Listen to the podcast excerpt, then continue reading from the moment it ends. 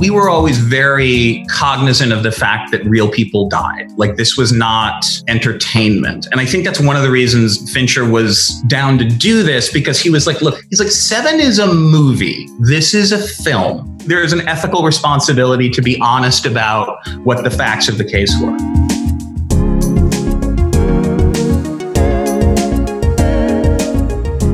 Welcome to Script Apart, a podcast about the first draft secrets of great movies. Each episode, we speak to a brilliant screenwriter who's kindly dug out their initial screenplay for what became a beloved movie, discussing what changed, what didn't, and why, from first draft to the big screen. This week, we're joined by the excellent James Vanderbilt, writer of the 2007 David Fincher directed thriller Zodiac. Zodiac was a labour of love for James, who you might also know for his work on two Spider Man movies, James' fascination with the notorious serial killer, perhaps the most infamous in American history, stretches back to his teenage years. His eventual screenplay was based on a non-fiction book by Robert Graysmith. Graysmith was a cartoonist working at the San Francisco Chronicle when a string of gruesome killings across the Bay Area by one unknown assailant left the region in a state of panic and paranoia. The killer, known as the Zodiac, wrote cryptic letters to Graysmith's paper that perplexed authorities and sent Graysmith on a personal mission to uncover the killer's identity. James' film told the story of Graysmith's ultimately unsuccessful search for the truth. If you're wondering how you write a satisfying thriller in which the killer gets away, well, James did too. I chatted to him at home in LA to hear about the conventions he had to break to make this incredible movie the dizzying amount of research that he and Fincher undertook to make sure they were telling the victims' stories responsibly, and whether or not he'd ever consider making a sequel of sorts about the notorious 1970s killer, the Son of Sam. You're listening to Script Apart, hosted by me, Al Horner, produced by Camille Demek.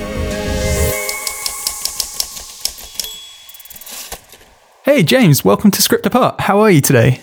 I'm doing great, sir. Thank you for having me. Great. Well, it's a pleasure to have you, and I am so excited to talk about Zodiac with you, which is a movie that you must have known going in uh, would involve breaking so many traditional Hollywood storytelling conventions.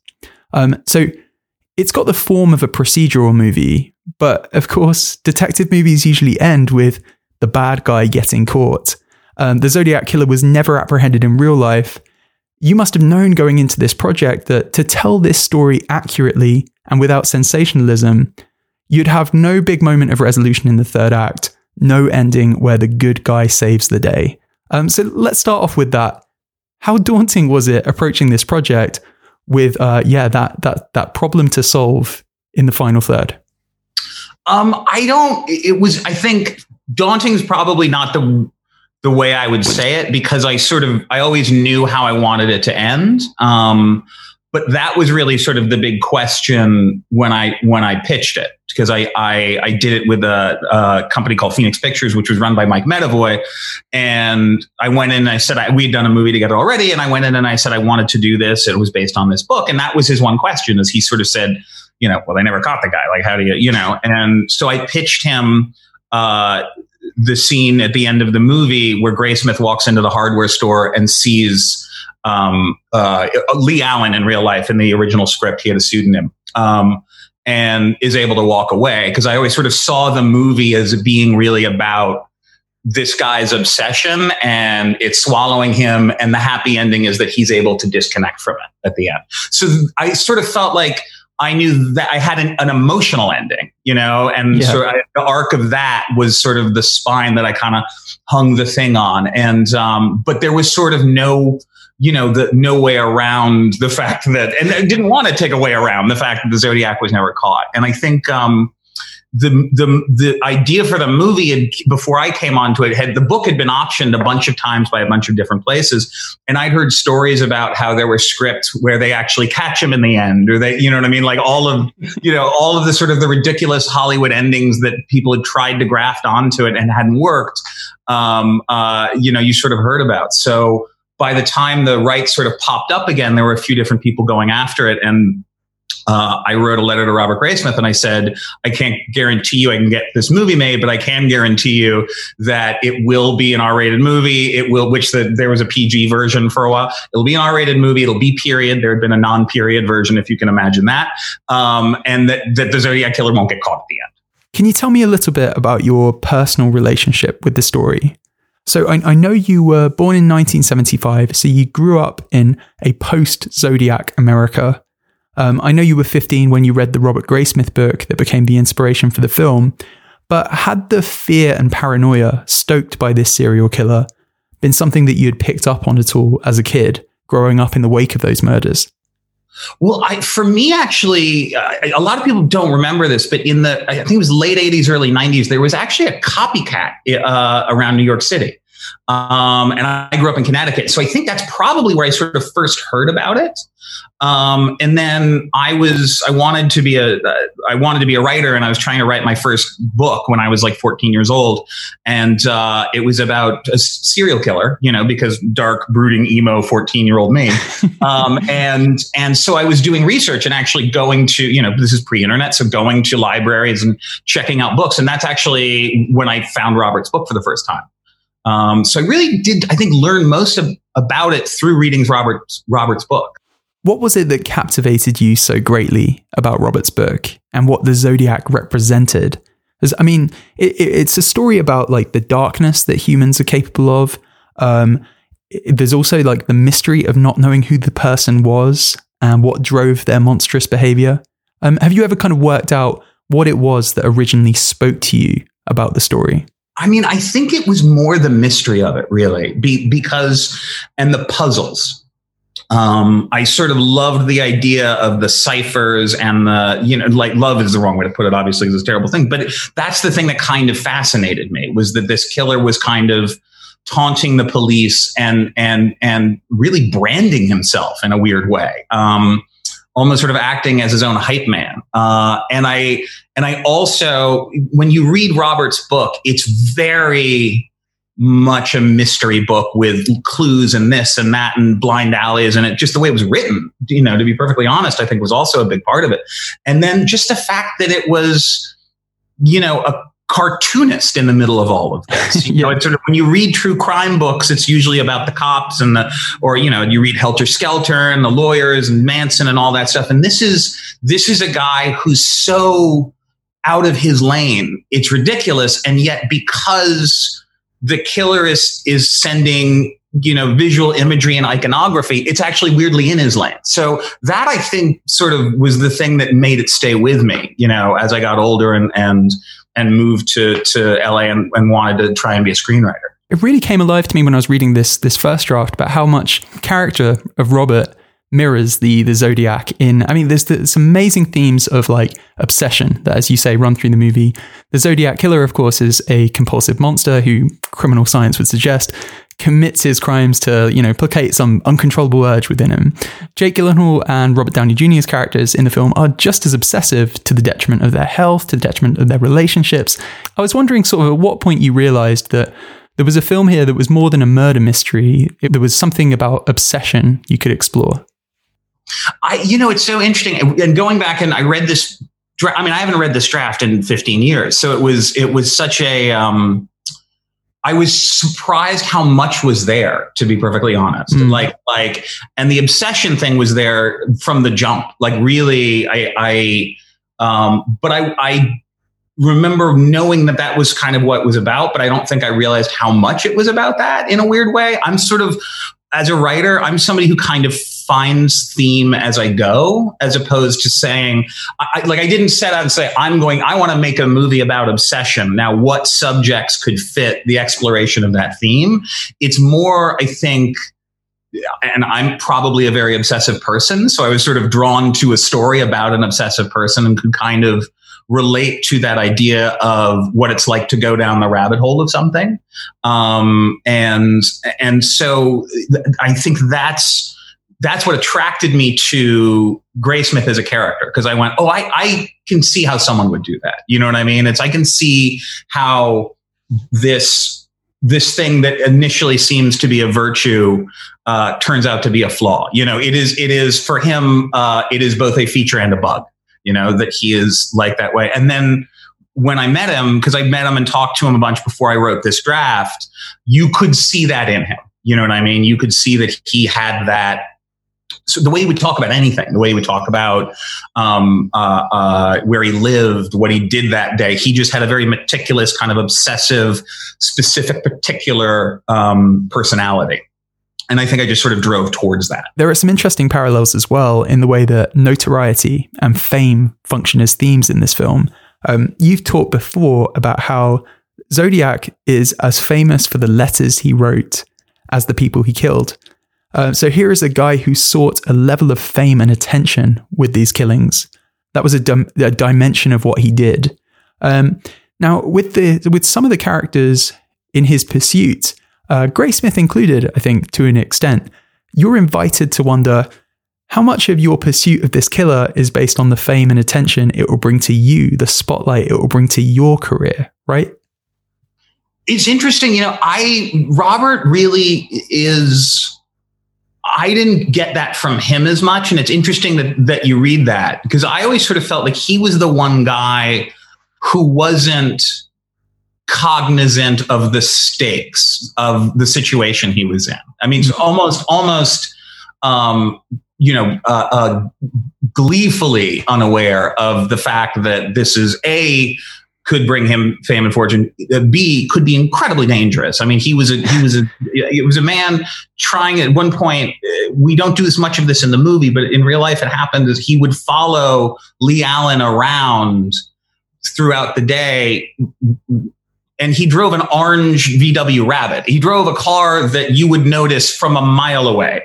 And he had his kids with him. So it's like, it's sort of like, what are you doing? You know, we would sort of talk to him and go, like, and he would go, Oh, I just didn't really think about it that way. So I, I think that uh, one of the things I loved about him is he is, and we say it in the movie, and I, I do believe it's in the original draft, but it's that he is this sort of Boy Scout. Like he is a, he is doing it for, because it should be done because he's an obsessive personality. But yeah, he's a bad guy and bad guys should be caught because they're bad guys, right? It's a world of bad guys and good guys. And it's everyone else is more new and nuanced about it. You know, you know, Paul Avery is is about you know all the stuff he can write and this is a great story and as long as the story is great i'll write about it and then when the story is not great we move on you know? And and Toschi understands that it could affect his career and and screw him up that way or so everybody's kind of trying to i think downey says it in the movie is what's in it for you? Everyone's trying to get something out of it you know? And we don't answer the question in that scene. Um, and that was very much a Fincher thing. Fincher was great about sort of knocking the melodrama out of the because there's stuff in the original script that I read now and I go, Ooh, you know, I, I cringe a little bit too. And Fincher was so great about going, we don't need to get to the melodramatic part of this. We just need to stay with the factual part of it, and the and the character stuff will come out of the work they're doing. Um, you mentioned years ago about how David Fincher came on board and he made it clear to you that he wasn't interested in making a serial killer movie because he had already done that with Seven. He was interested in making a newspaper film. Can you explain what you meant by that phrase?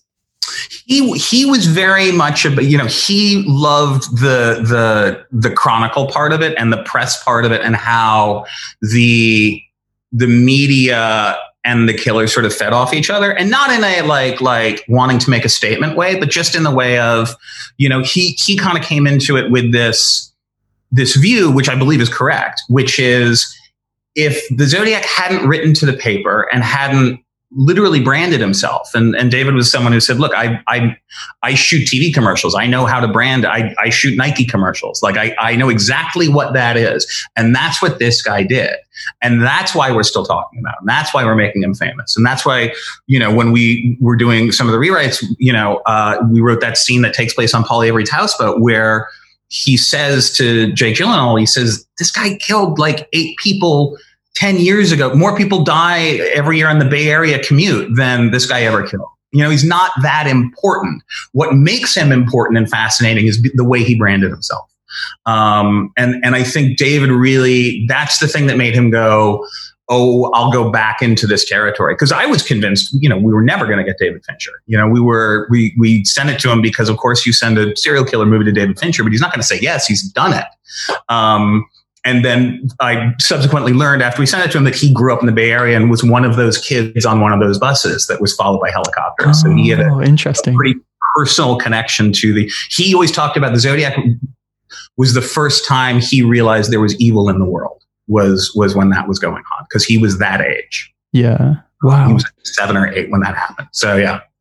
But before you got to the point of having um of having David on board, you, as you mentioned, you had to get the rights. Am I right in thinking that the rights were at that point owned by Disney and you had to acquire the rights from them? so Disney had had the rights for years. I think it was a producer named Ricardo Mestres had it, and um, a great writer named Shane Salerno ha- had been working on it. And I never read Shane's drafts or anything like that. I just knew I loved the book, and uh, I was working with Phoenix Pictures, and there's a producer there named Brad Fischer. And when you go around, uh, and and when you break into Hollywood, and you go around, you do sort of general meetings as a writer. They always sort of ask you if you could do what's your dream project, what's the thing you want to, and I would always say this um, and so Brad knew that. And so he called me one night and he said, guess what? The rights are for Zodiac are available. Um, and so, and, and that's when I wrote the sort of letter to Robert Graysmith. But we were, comp- I remember we were competing with Goldie Hawn's company, production company for them. So it was it, so many different in, people were interested in the story. Um, uh, and and yeah, so but I mean, you know, of course Disney's not going to make a Zodiac movie. You know what I mean? It's sort of I got very lucky that Disney had the rights for so long and, and didn't make a movie that I was able to sort of swoop in there. and can you tell me a little bit about when David first came on? Presumably, you were already such a fan because he had such a great track record of films. What were some of your early conversations about the project? He was very much i mean he read the draft that you read. So that's the the draft he read to sign on. And i remember him being very much about we need to do a lot of we first of all he said i didn't think it was the first thing he said because i can't remember our first meet but over the course of our first few meetings it became really apparent that he wanted to use the real names right because the names in this script are the same names that Robert used in the book. No one had ever actually written down in a book the name Arthur Lee Allen as a Zodiac suspect. And so he said, I really want to use everyone's real name. Um, to which we sort of went, Can you do that? And he's like, Well, if we can't do that, I'm not doing the movie. Mm-hmm. So then it became, if we're going to use their real name, and by the way, the legal department had a heart attack, right? um, because you're kind of accusing someone of being a serial killer. Now, Lee Allen had passed away, so there was it was less of an issue than it would have been if he had still been alive. But um, the, he wanted to use the real names. He wanted us to research it like within an inch of its life, like to talk to every single. We ended up talking to I think every every living detective who worked on the case. We talked to every surviving victim, um, which was Mike Mageau and Bryan Hartnell, who was the guy at the lake. Um, and Mike is the guy in the car in the beginning of the movie. We spoke to uh, family members of certain suspects. We spoke to, I mean, it, it, it was, it was an insane amount of read and he was there for all of it. And it was to, it was to rattle test everything. It was to sort of go, okay, did it really happen this way? Like, let's make sure. Like, there is an op- the opening sequence in this in the the first draft is there's this sort of car chase thing, which Robert had written and and believed based on things he read. And the more we kind of read the police reports and looked at that stuff, we went, I don't know if it happened that way. I think they actually just drove to that parking lot. And so that part of it fell out because we did the research, right? Um, so he was very much about he sort of said, let's just put the script aside. Don't worry about notes on the script. Let's just do our own research and investigation and see how much of what's in here kind of passes that test. Um, and so it was a really organic process because it wasn't, you know, it was in my recollection, it wasn't us having different opinion, you know, notes and no, I know I like this, but I don't like that. It was really us just figuring out what happened and then figuring out the best way to dramatize it. And and and really was always sort of a real estate issue too. It was because I had always I write long and this draft is 160 pages and I was terrified that it was 160 pages, and I was trying to because obviously screenplays, uh, if anyone who's listening doesn't know, usually feature screenplays are not more than 120 pages, um, and I had had to cram this down. I actually um, had cut stuff from this draft that ended up in the final movie. like um, the whole Melvin Belli sequence where they call the Jim Dunbar show with Brian Cox, I had actually written in the first draft and taken out because it was too long. And then David read this and signed on. And as we were going through this, we were sort of talking about the sequence of events. I said, you know, I wrote a whole sequence about Melvin Belli and the Zodiac calling in. He goes, you did? Send it. Can you send it to me? I said, of course. I sent it to him. He goes, oh, this is going in the movie. Like this is, so we were adding like, and it was, it was just about getting it, getting it right. And also what's the most interesting way we can spend our time. Um, and I think another example of that was I was very, when I wrote this draft, I was very, into the idea that you don't see Lee Allen till the very end of the movie when Jake walks into that store.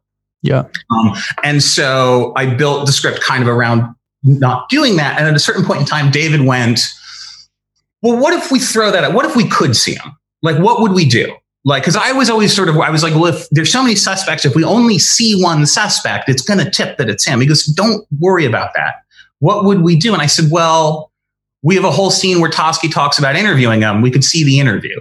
Um, and he's like, okay, go write a version of that. And I did. And I said, you know, and also they searched his, you know, they searched his trailer and they found all this crazy shit in his trailer. And David goes, okay, go write a version of that. And, and let's see if those things belong in the movie. So it was really, it was this amazing kind of exploration, you know, and for me also like a, such a learning experience too, because I'd never been on a movie from beginning to end, which is is rare in Hollywood that you get a single screenwriter who who soup to nuts does the whole thing. I had started movies and then been rewritten and those movies gotten made, and I'd been the guy coming in at the end of movies, but I never developed all the way from first draft coming up within my own you know in my own uh, you know home office to going to the premiere and no no one else has ever sort of touched it so learning how to work with a director and learning how to kind of rattle test all of this um, was was such an experience. And then the, sort of the last thing I'll say is we because of the legal issues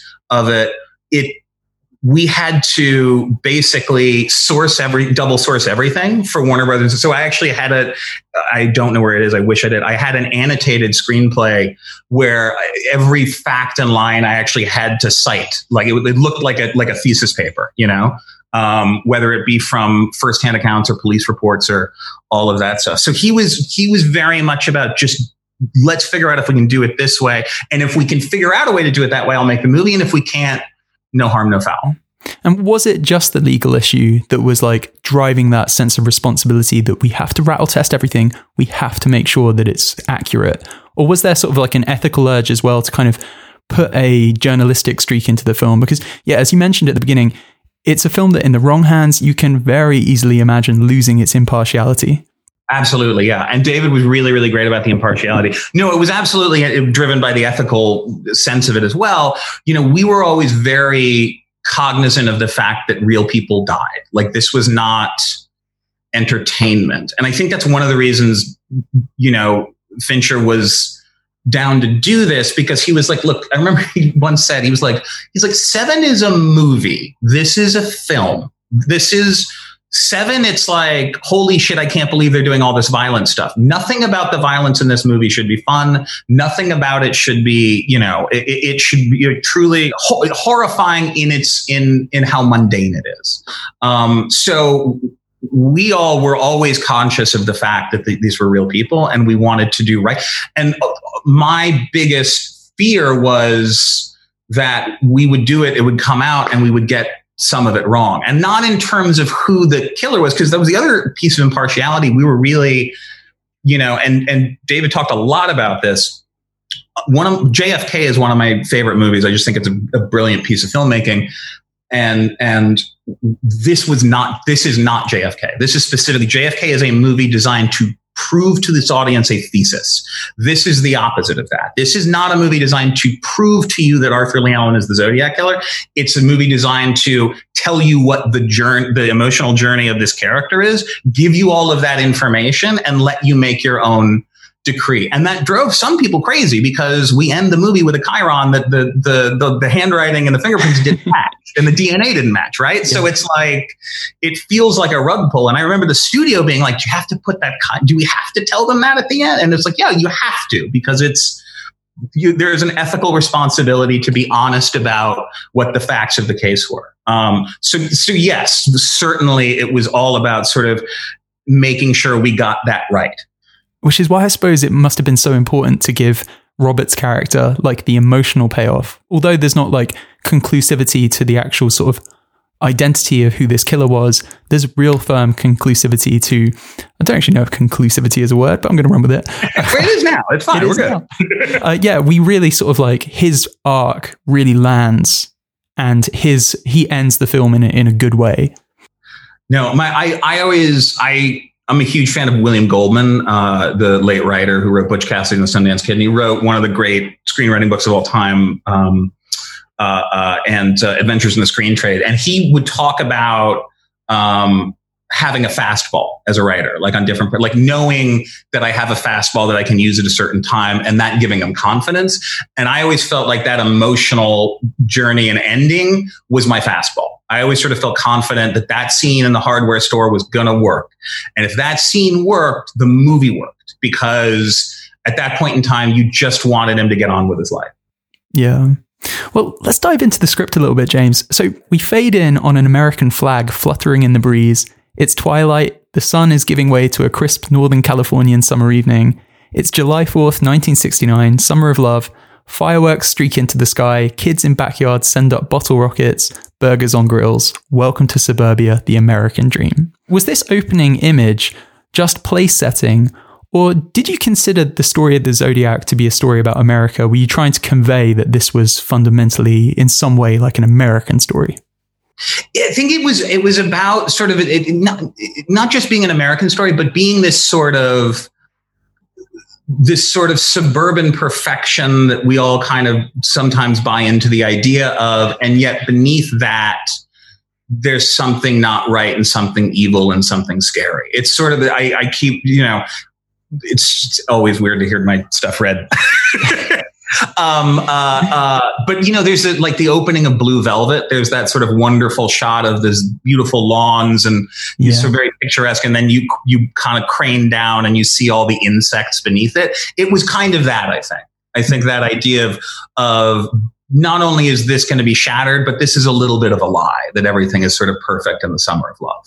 So, the opening scene in this first draft is fundamentally the same one that we see in the finished movie, but you take a really different approach to the material. Um, so, here you have a bronze Corvair rattles down the street. At the wheel is Darlene, 22, clad in a white and blue jumpsuit. Long fake eyelashes and braces, which make her out to be more like 17. She pulls up in front of a house and honks. Mike races out, tall and skinny at 19 face lit up with a textbook crush on Darlene. He gets in the car, breathless. Now, in, in the movie, Darlene tells Mike at this point that she's starving and begs him to go get food with her. But when they approach a diner, Darlene drives on, telling Mike it's too crowded. And instead, they go to like this makeout point where there's a car that silently drives behind them.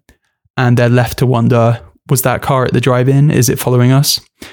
In this draft, you actually see that car follow them, um, and the suspense is a lot more pronounced, turning it into, well, pretty much a car chase as they try to shake this guy. They slow down, expecting the car to overtake them. It slows down with them. They then speed up, trying to escape this mysterious vehicle that's stalking them. Um, and you write, the Corvair's engine is straining 62 miles per hour, 63, 64, the Corvair's interior lights up as their pursuer switches to high beams. Darlene is terrified. Honking the horn, tears in her eyes. Go away, she screams. The headlights don't go anywhere. So the car ends up hitting a log and spinning out. The engine uh, splutters and dies. They're trapped. The man in this vehicle that's been following them gets out and approaches them. So, can you tell me why you decided to pull back on the suspense and go for something more subtle in the final film. Yeah, no, well, I mean, the reason it, it came out, we that was really based on what Robert had written in the book and in sort of his research. And then as we sort of talked to people and we talked to Mike Mageau, who was the who was the guy in the car, obviously, he did not remember a sort of a car chase portion of it, right? And so we kind of went when we would get conflicting reports and conflicting, we would have to sort of make a judgment call in terms of what felt correct. And we knew they had been to Big Owls before and gotten a burger and stuff. And I hadn't put that into the into the the scene just because it sort of felt extraneous. But then it was sort of like, well, if, let's if we start with them already in the car and then they go, he comes out and they go get a burger. And in our research, Mike had thought he had seen the car back then. Um, that's why all of that sort of fell out of there. And and really the the the the thing that we sort of discovered is we think they had gone there to to make out to park you know what i mean to to and it was sort of a typical make out point type of place um, so that's kind of why that whole sort of thing kind of fell out and it became more just about that menacing car there's a line a minute later that's really interesting. So you say this figure is approaching the vehicle. This is no cop. A clink of metal as the gun taps the window frame. Mike stares at it confused. This will not be stylized. This will not be cool. This is what real bullets from a real gun can do. The man pulls the trigger. Mike's blood and teeth explode onto the dashboard. So yeah, that in, that's so interesting about like you spell out this is not a film where the violence will be stylized. I wrote this the the first draft of it. I think probably was writing it in 2003, maybe 2004, and it was it was post seven. You know, seven had come out, and there was this whole explosion of stylized serial killer movies. There was, you know, where, you know, there was Taking Lives and there was uh, all of these movies, Ethan Hawke in many of them, um, where it was a sort of a whodunit serial killer. What trap could be more violent than the next? And I sort of just felt like right up front, we should say that.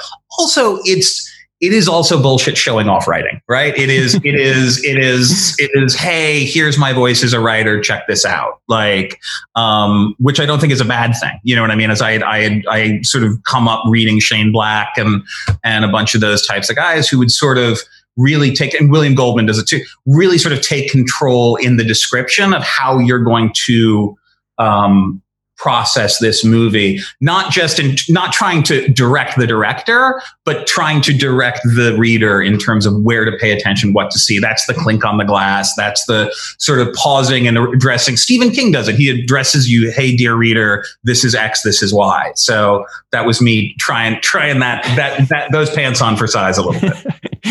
We then meet robert graysmith who you introduce as standing in his robe at his sink brushing his teeth, early 30s, dark hair, and handsome. Next to him, his youngest, Brad, brushes his teeth as well, mimicking his father's movements. Um, so you spent a lot of time with Robert, right, James? I'm curious to know if, because uh, he's so endearing and likable, and you really buy into his quest in the finished film, was there much exaggeration or creative license needed to turn the real life Graysmith into a protagonist that you want to root for as you watch the film? No, I mean, if anything, we we had to go the other way and, and sort of tone him down a little bit because he is sort of this sweet, goofy, obsessive guy, and so it was stuff like we can't, we shouldn't show him following the Zodiac killer with his kids. you know what I mean? So, so no, and I just, I got, I think we got really lucky with him because he is so over the top, and I think he's less so in this first draft. I think he's more sort of Mr. Protagonist and less quirky. And as we spent more time with him, we were like, oh, we have to bring in more of those quirks and those kind of um, things. But I think this first moment, I, I, haven't watched the movie in a while. I think this first moment is in the movie. I think this actually, with the brushing the teeth and it was swallowed it and it was minty. Yeah. and I was shocked it was in this. I, I had not remembered that that had been in the whole time. um, but yeah the real life Robert obviously had quite a clear arc to play around with. So he starts as a family man and, as you say, like a, a, cartoonist. He's sidelined at his work, and through his own wits and zero training, he's not a cop. He manages to solve these riddles that kind of elude, you know, the, the US's best detectives and all that sort of thing. So that was already baked into the story. And then from there, he goes on this journey where the closer he gets to the Zodiac, the more danger he puts his family in and the more unhinged he himself becomes. So it sounds like there was something inherently cinematic about his story. Was that, was that kind of part of what attracted you to this, to the story in the first place? Yeah, no, absolutely. I think that, that it just, it felt like it was, it, it, you know, the tragedy of, you know, there's a little bit of a Greek tragedy to it. Is the, you know, the guy who loses his family and his wife for, for doing the quote unquote right thing, um, was, was very attractive. And then the more time we sort of spent with him, you know, the more time you sort of, you sort of realize like he, yeah, he wishes he didn't get divorced and he wishes that hadn't happened, but he doesn't regret it. Like, you know what I mean? It's like you could see him making the exact same mistakes again immediately. If the, you know, so it's, it was, you know, it was just something, I, just something sort of wonderfully like, um, I'm going to use a big word to sound smart here, quixotic about him. Like, you know what I mean? That he just, he's not going to learn. He's not going to, you know, and there's I just, I think that's such always an interesting character who's just going to do the right thing because it's the right thing. And of course, alongside Robert for so much of the film, we're going to have Avery. Um, I'm really interested to know, as quite a lot of the comic relief comes from that character, um, was the real life Avery as funny, uh, or did you add a dash of humor to that character to sort of lend some lightness to the film, or, or was that something that um, Robert Downey Jr. brought to the role? I, I, mean, look, I think it's a combination of all of it, really. It's he had passed away by the time I had started writing, so I never got to speak to the real Paul Avery. Um, but everyone sort of described him that way, and everyone sort of he was he was sort of a known raconteur and popular guy. And I think the one thing, I think the biggest difference in this maybe I'm skipping ahead, but the biggest difference I think in this draft from the final movie is actually how central Robert is to the story in this draft. And that was me really trying to just cram this thing into a makeable Hollywood structure. Um, in this draft, he and Avery are already friends. And in this draft, he and Toschi start talking earlier in the story. Um, and when Fincher came in, he really gave me permission to not worry about trying to get the gang together. And he sort of said, look, if, if Graysmith and Toschi don't meet till halfway through the movie, I'm fine with it. And I went, and that was like a light bulb for me. I went, oh shit, I can do that. Like that's okay. you can do that in a Hollywood movie. So, so, so yeah, but Avery was always just kind of this, and that's the other piece of it too, was as Robert became quirkier in his sort of the way we were writing him and the way I was writing him, Avery became more of a comment on this guy being sort of out there and silly. And, you know, Avery was the cool kid and Robert was the nerd. And then the story goes on, oh, the, the cool kid and the nerds start working together because, you know, uh, uh, because the nerds got skills. Uh, so, yeah. But I mean, listen, the other thing is Robert Downey Jr. is such a force of nature. And yeah. I would the quickest wit I've ever met. Um, and he came into this movie um, almost unhirable because of because of his past legal troubles and stuff. And he had, I think, the, he had done Kiss Kiss Bang Bang the year before, but it hadn't come out yet. Um, and I mean, literally, like there was the movie studio wasn't sure they could insure him. Um, and he was clean, sober, and every he, all of that stuff was behind him already, but he was just having trouble getting work because of that reputation. And um, and Fincher, I remember the day Fincher suggested him. I said, "Oh, that's a great ideas because I always loved his his stuff. And I remember him, you know, at one point, you know, I was standing outside with Brad Fischer in the days uh, of yore when I smoked cigarettes. Um, Brad Fischer and I were standing outside with Downey smoking a cigarette, and he was like, "Hey, thank you guys for taking a chance on me." Like he he was so and and he just lit up the whole fucking movie. Like he's so he just he's such a great breath of fun. I think in the in the film. So a, a lot of that's Downey as well. Yeah, so good. But not a lot of not a lot of David David Fincher movies. There is not a lot of improvisation. So much of this movie is is process. So it's the process of cracking the Zodiac's riddles, the process of like the Zodiac's kills, the process of deciding whether it's right ethically to give in to this killer's demands by giving him a platform in the newspaper, the process of the media. There's a fascinating scene uh, that you actually touched on at the beginning as this scene that kind of came, was in the first draft. It's, it's here in this draft that we're reading. It came out and then came back in. So the scene with Melvin Belli and this live TV interview where there's this call that we can't work out is it the Zodiac, is it not? Narratively, it doesn't really push the movie forward, but the scene is so revealing about the way that the Zodiac's presence in like the American psyche impacted things. It's bringing all these cranks out of the woodwork. Can you tell me about this sequence and like why ultimately you decided, or it sounds like David was the one who really pushed for it. Why was it that you you both decided this has to actually be in there? It really tells us something. Well, I I always love the scene, and that's why in my sort of I always call it the pre first draft, the one that nobody sees but me. That's why I had it in there because I just always I, I thought it was so just dynamic too. I mean, no one had you know. It, it, it, this was an age, but this sort of was an age before, you know, people calling into radio shows and saying, I'm going to kill myself or I'm going to kill. Like, this was all such new territory and weirdly, you know, not new technology, but like a live morning show hadn't been around for more than a couple decades at that point. We're in this late 60s. So it just seems fascinating. Like, do you know what I mean? Like, like, yeah. and, and as a writer, sometimes you just like, well, I gotta, I gotta try that. I gotta write it down. And if it works, great. And if it doesn't. And so I think it was that kind of thing. And then it was for me, um, an assessment of, well, this doesn't really get us anywhere. Like this doesn't do anything for us other than, you know, eat 10 pages. Really interesting, but it eats 10 pages of a script that is already way, way, way too long. And so I took it out. And this was at a point where I wanted to just get people to read it and not throw it across the room when they look at the page now. and it felt like the thing that could could eat most easily go. And then when David came in and read it and and it fit more into that idea that we were making a process movie, kind of as you mm. said, a newspaper film. It, it fit into that mold.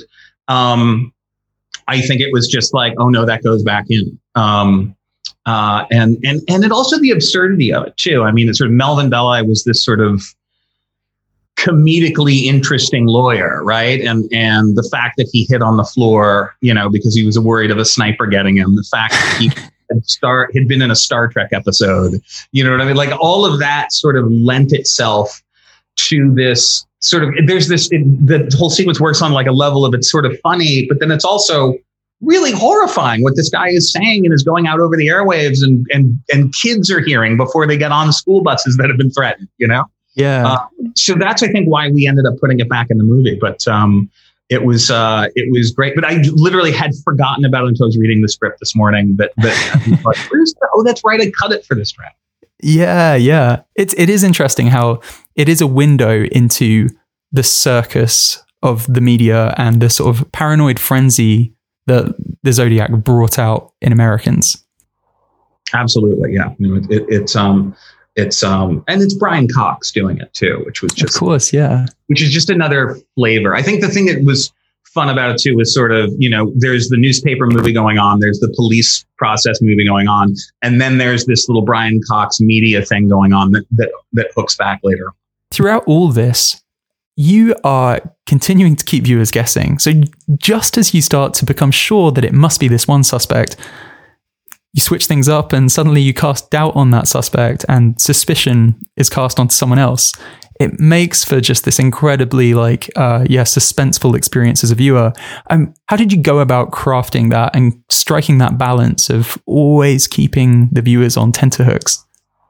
Well i i think st- structurally i i loved the idea that well there are a couple different things. The first was i made a deal with myself really early that with the killing, with the violent scenes, that we were only going to show scenes where there had been a surviving victim to describe it, right? Because everything else was really just guesswork. So um, David Faraday and Betty Lou Jensen, who were a, a couple killed on a lover's lane the previous December, we don't even show. We talk about them, we don't show it. That's why we open with Mike and Darlene. That's why we do um, the the the the lake next, Lake Berryessa, where where Bryan Hartnell survived. And then with the Paul Stine killing, it was witnessed by the kids across the street. So we sort of used that to recreate it. So I made that rule really early and that kind of sort of structurally, I was like, okay. And I also went, we're going to put all of that in the first act, if you could call it that, of this movie. And then, and this is something Fincher really liked, was then the violence falls out of the movie. Um, and he was sort of like, instead of hitting that sort of, you know, you know, instead of doing seven where it's like each one is more gruesome than the next and you get a new killing every 10 minutes and you're sort of feeding them these, these sort of violence pellets. He's like, we're going to start doing that and then stop it. You don't get it. like, it's not that kind of movie. So he, he loves the, that kind of sort of perverse thing. But in terms of the, the guessing game of it, I, I, I love mysteries and I love sort of, there were so many different suspects and so many different kind of ways to go and structurally, I really sort of went, it would be really interesting to the broad strokes, and this is what we do in the movie, is to introduce the Lee Allen idea, play that out, lead you to the dead end of that. Then introduce you to the next uh, uh, uh, uh sort of suspect, lead you to the end of that, really rip Robert's life apart, dead end that, and then have that lowest moment, sort of end of the second act with with Linda. She says Lee's name, and it boomerangs you back to the first suspect. And I sort of went. That to me felt like.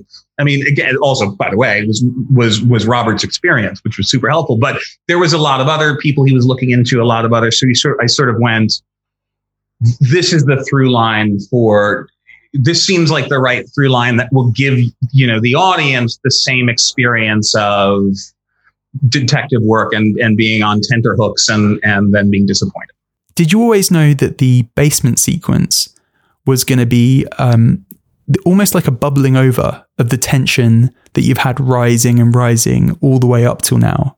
I mean, it's so tense to read on the page, even in this early draft, and it's so so so tense to watch in the finished film. Um, yeah, I'm curious to know uh, a little bit about the development of the sequence and whether or not you always had it in your back pocket as something to work towards as a final third kind of set piece that could act as almost like a crescendo for the film. I don't know if they say always new, but it was always it was always in the script, and it was always this incredibly scary because it's also the the it's the moment you really feel the most that Robert's life could be in danger. So automatically it kind of rises to that level of, oh shit, is our main character going to die? Right. And, and I, I just always sort of went, and, and it's so creepy and it's so, um, um, it just it's very classically scary like in a way that the rest of the movie isn't like the rest of the movie is like we sort of talked about, very matter of fact about the violence and the, you know, and, and, and shocking in that way. And then this scene is like a thriller. Like this is, you are suddenly in a, there are creaky floorboards, there are bare light bulbs, sounds coming from somewhere else in the house. It's like all, all of those kind of tools you're kind of playing around with there. So I always sort of wanted it to be a really just a, a just a scary, scary scene and Robert was like, I was terrified. Like, so like, it was, scary, it was scary in the book. It was scary when he told us about it. It was scary when I thought about it. It was scary when I wrote it, and it's scary in the movie. So it it always it's interesting. It it it again, it was this experience of reading this thing again. I was just like, oh, that's literally the scene in the movie. Like, I think the dialogue hasn't changed even. Like, it's it's yeah. it always just sort of lived there on its own, and and we didn't touch it. You know. This draft ends differently to the film. Um, we have a scene in which Graysmith comes to a conclusion that Zodiac is Alan. Now, he lays out all the evidence that he's amassed, pointing him towards this conclusion. Um, in this sequence, I think it's across almost like five pages of script, in which, um, yeah, he's he's taking these federal agents, taking over the case through all of his findings. Um, the agents are stunned. Graysmith kind of lays it all out, then walks out, and they run after him, begging him to stay and, yeah, expound on these theories that he has. Graysmith declines. He says, I'm going to pick up my kids. And then he almost like walks off into the sunset, which is a really nice um, payoff because throughout the film, we've seen his home life crumbling and his, his domestic priorities crumbling. And there's a sequence, um, yeah, sort of a few pages before this, in which he's been handed divorce papers. And uh, yeah, we, we, we really do see the extent to which his obsession with the identity of the Zodiac killer, we see how much it has run riot over his personal life. So this is like a personal payoff. I'm curious to know like how important it was to you to have a sense of personal conclusion to the film for the lead character. Um, because, of course, um, narratively, in terms of like this guy we've been chasing the entire time, there's no payoff there. There can't be because in real life, the Zodiac was never apprehended. I mean, I think it's it's interesting because it's it's the the I'll take the sort of the Meryl slash Melanie piece of it first because it's it's um it is very melodramatic in this draft and mm. and and it's it's pulled back in a lot of ways. There's still a scene where where Chloe goes to see him uh, uh, and gives him the or the divorce papers are there and he hasn't signed them. Um, and she kind of says the kids miss you, but it's it's not as um, overwritten, I would say. and uh, and and but it was again, it was like such a learning process that you can do less with more, and it's yeah. sort of you know. And so for me, that you know the intention is the same in the movie. It's just compacted and done more with the really good acting and good directing than it is sort of overwritten dialogue, and and that applies to to the sort of the um, the the final summation kind of you know if this were courtroom drama this would be Graysmith's closing argument.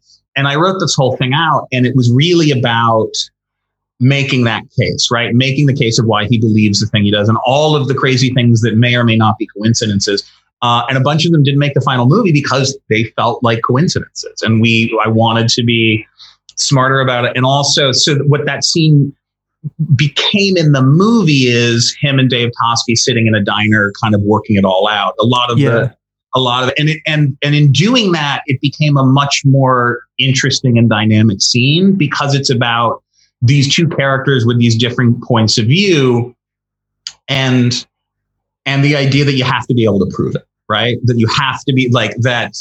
You don't get to be Dirty Harry. We don't get to pretend that you know. Um, and I can talk about the Dirty Harry stuff in a second too, if you want, because that's fascinating. But um, but it, it, it, in I knew sort of as a writer, we needed to have you needed to have a crescendo of some kind. You needed to have a final. Here's why I think he did it, and listen to him and go, oh, I believe he thinks he's right, and that's a good thing, and that's going to help him get the closure. And so rather than be on the nose of I'd love to help you with your investigation, but I got to go pick up my kids. It's more about him being able to say, you know, uh, Mark Ruffalo is saying, is it true that those places are 50 feet away? And Graysmith go, I've walked it. And you, you sort of get this moment of nobody knows this better than him. He's done so much. And it, it feels, you know, it feels like a, a piece of closure that way. So it's sort of one transmogrified into the other. And I think a lot of that was just developing and developing and developing and trying to find the best way to get to that moment um, and sometimes the best way is not a 10 page monologue. and James, for any, for any aspiring writers out there, don't do the 10 page monologue version. James, you, you began this conversation describing it as your dream project. What was it like the first time that you saw the finished film? It was, I mean, I remember I was, uh, I saw like tiny pieces of it along the way. I went to the editing room a couple times with Fincher, which was great, just that he would have a writer into the editing room and, and saw sort of different versions and pieces of it. I saw a version of the interrogation scene where um, he never showed you Arthur Lee Allen's face. He had cut John Carroll Lynch's face out of it entirely because, again, he was kind of playing with that idea of what if we don't see him until we get to the hardware store? We don't actually see yeah. him um, and it's sort of crazy to think about for me to think about that scene now without Carroll Lynch's but like, but I saw I saw a version of that. Um, and then uh, Fincher had like a like a little screening on the Warner's lot. It was like like one in the afternoon, and I think I saw it with a few of the executives, and then he had brought some friends. So randomly, I was sitting behind Brad Pitt and Steven Soderbergh watching it for the first time. So it was like, it was already incredibly surreal because I was about to go see the new David Fincher movie that I'd written. And now they're fucking, you know, these, these guys are here too. And I remember like the movie ended and the lights came up and everybody kind of went over to Fincher and did this sort of like, oh man, I really liked it. And, you know, and they're talking and, and I, I just left. Like I was so kind of stunned, I guess, like, and not in a way where like I knew I really loved the movie. I knew he, I really liked it, but it was, I was almost just numb that it existed. And so like, I just kind of left and I got in my car and was driving, I guess, home and, and my phone rang and the producer called me and he's like, where are you? And I was like, well, I'm, I'm going home. He's like, what happened? Like, David thinks you hated the movie. I'm like, no, I didn't hate the movie. I just, I, I just, I didn't want to, I didn't want to bother anyone. He's like, well, he wanted to know what you thought of it. Like, but so it was this amazingly surreal, wonderful uh, uh, experience. But it's like, I, I don't even, you know, it's like, I don't even know if I saw it the first time I saw it because it was such an out of body kind of thing um, yeah, it was it was sort of crazy. And then we came out and did no money, and and and then and then sorry sorry if this is going too long. We ended up going to the Cannes Film Festival after the movie had come out, which I don't think happens. It's a weird thing. Usually yeah. you premiere there and then, but but I got to watch it at Cannes in competition on the in the you know the big theater with the red carpet and all that stuff and i and it, and i got a standing ovation and i remember turning to my wife and i went if this is it for me like if this is the highlight of my career or the last thing i do i'm good like i have done what i came to do uh, yeah as you mentioned like it didn't set the box office alight and of course it was kind of like unfairly overlooked that award season to a degree. But like since then, it really has become so well regarded. It's so widely adored today. How do you look back on the sort of legacy of the film now? Like, how have you seen the sort of reaction to it change over the years?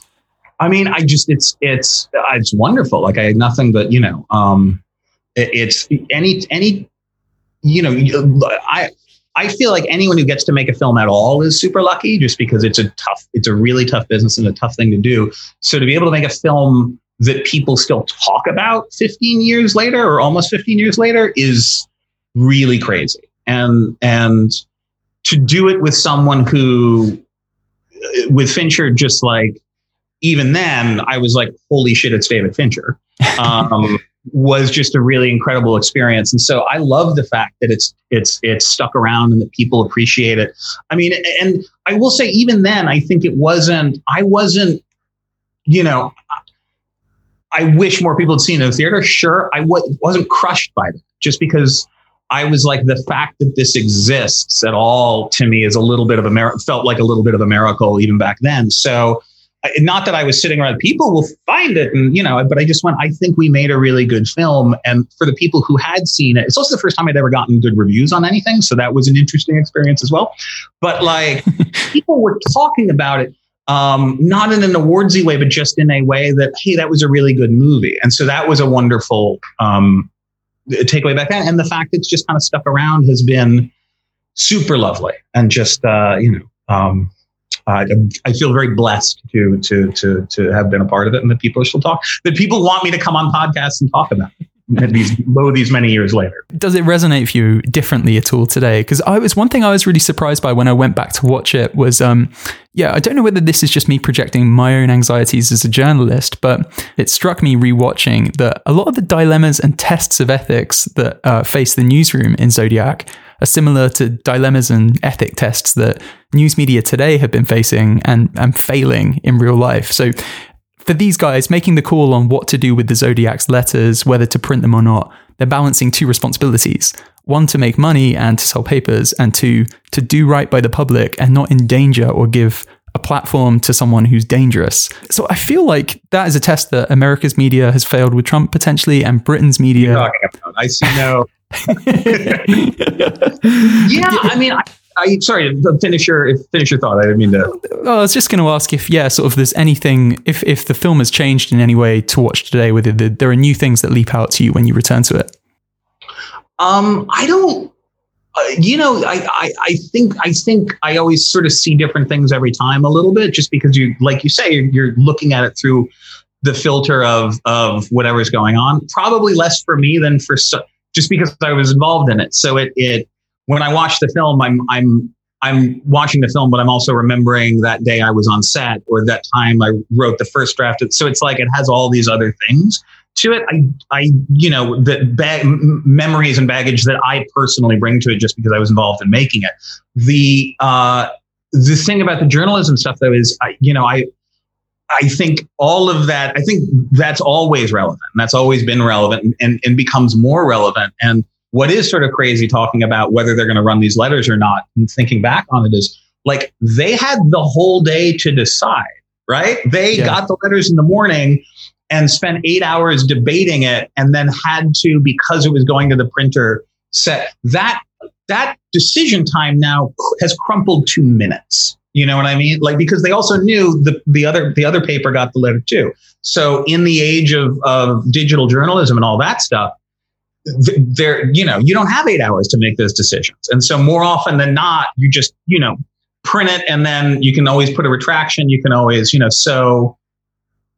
And in my in in my sort of writing career, I've done other things in this space. I actually directed a movie uh, I'll, I'll, plug myself. I directed a movie called Truth years ago, which was about uh, Dan Rather and 60 Minutes, and yeah, that's right, uh, and and, a, and a, a, news story sort of going wrong because it was maybe not properly sourced.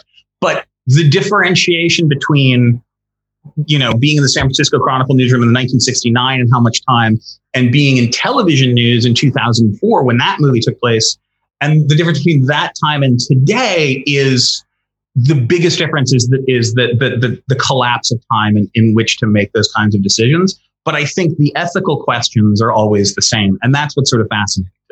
One question I've always wondered: Son of Sam was around the same time as the Zodiac on the East Coast, right? Has there ever been the temptation to make a sort of spiritual sequel to Zodiac? No, listen, I'd love to work with David again. And David is wonderful. And and when I went to direct my my first film, I called him up and he sat down with, and I said, what do I, you know, I did this with a, a lot of directors I've been lucky enough to work with, but I should have said, tell me everything you wish you'd known before you directed your first movie. And he was lovely and did. It was just great. And we've kept in touch over the years. And if there's something that popped up that would be the right thing, I would love to work again. Um, uh, you know, and it's, it's so funny too, because if you sort of see him, you know, we, I was just talking about stuff that attracts me that I go back to and sort of journalism. He, you know, went back to this sort of, well with Mindhunter in such a wonderful way. So it's sort of like I remember I remember reading about it and I was like, oh, serial killers in the 70s. That's an interesting. I was like, that's he's gonna do really well at that. Like, and he did. It's brilliant. So um, you know, Son of Sam,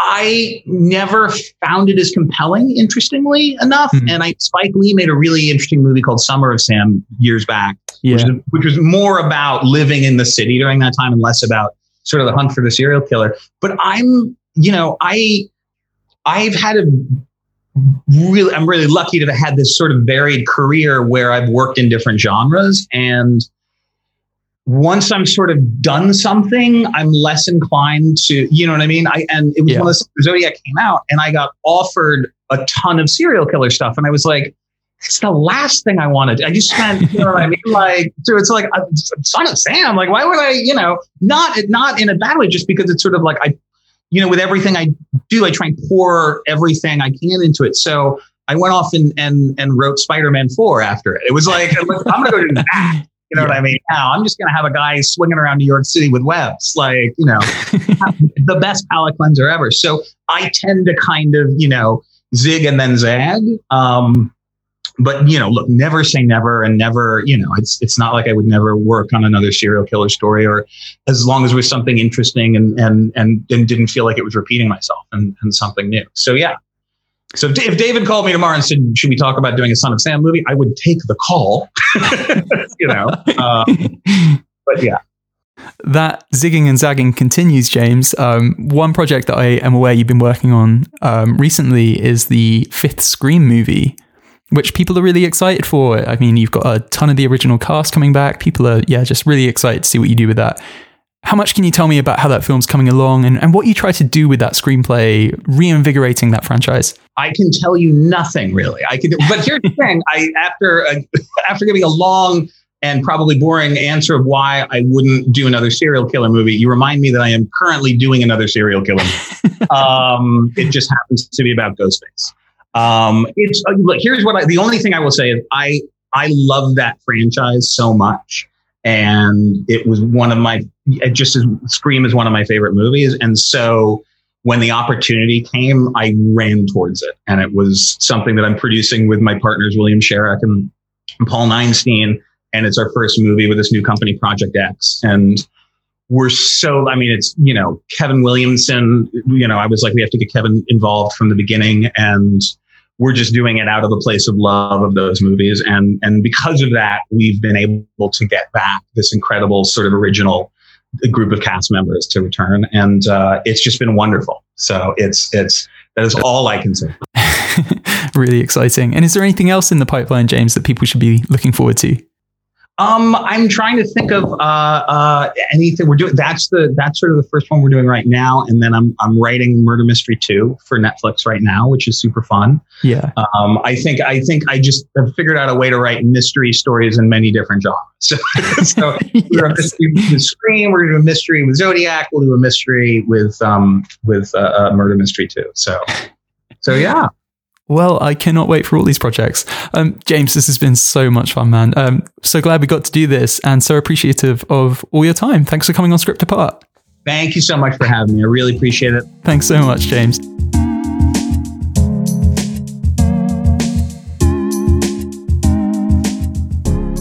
You've been listening to Script Apart, hosted by me, Al Horner, produced by Kamil Demek, with music from Stefan Bindley Taylor. Get in touch. You can find us on Twitter, Instagram, or you can email us, the script apart podcast at gmail.com. Thanks for listening. We'll see you next time.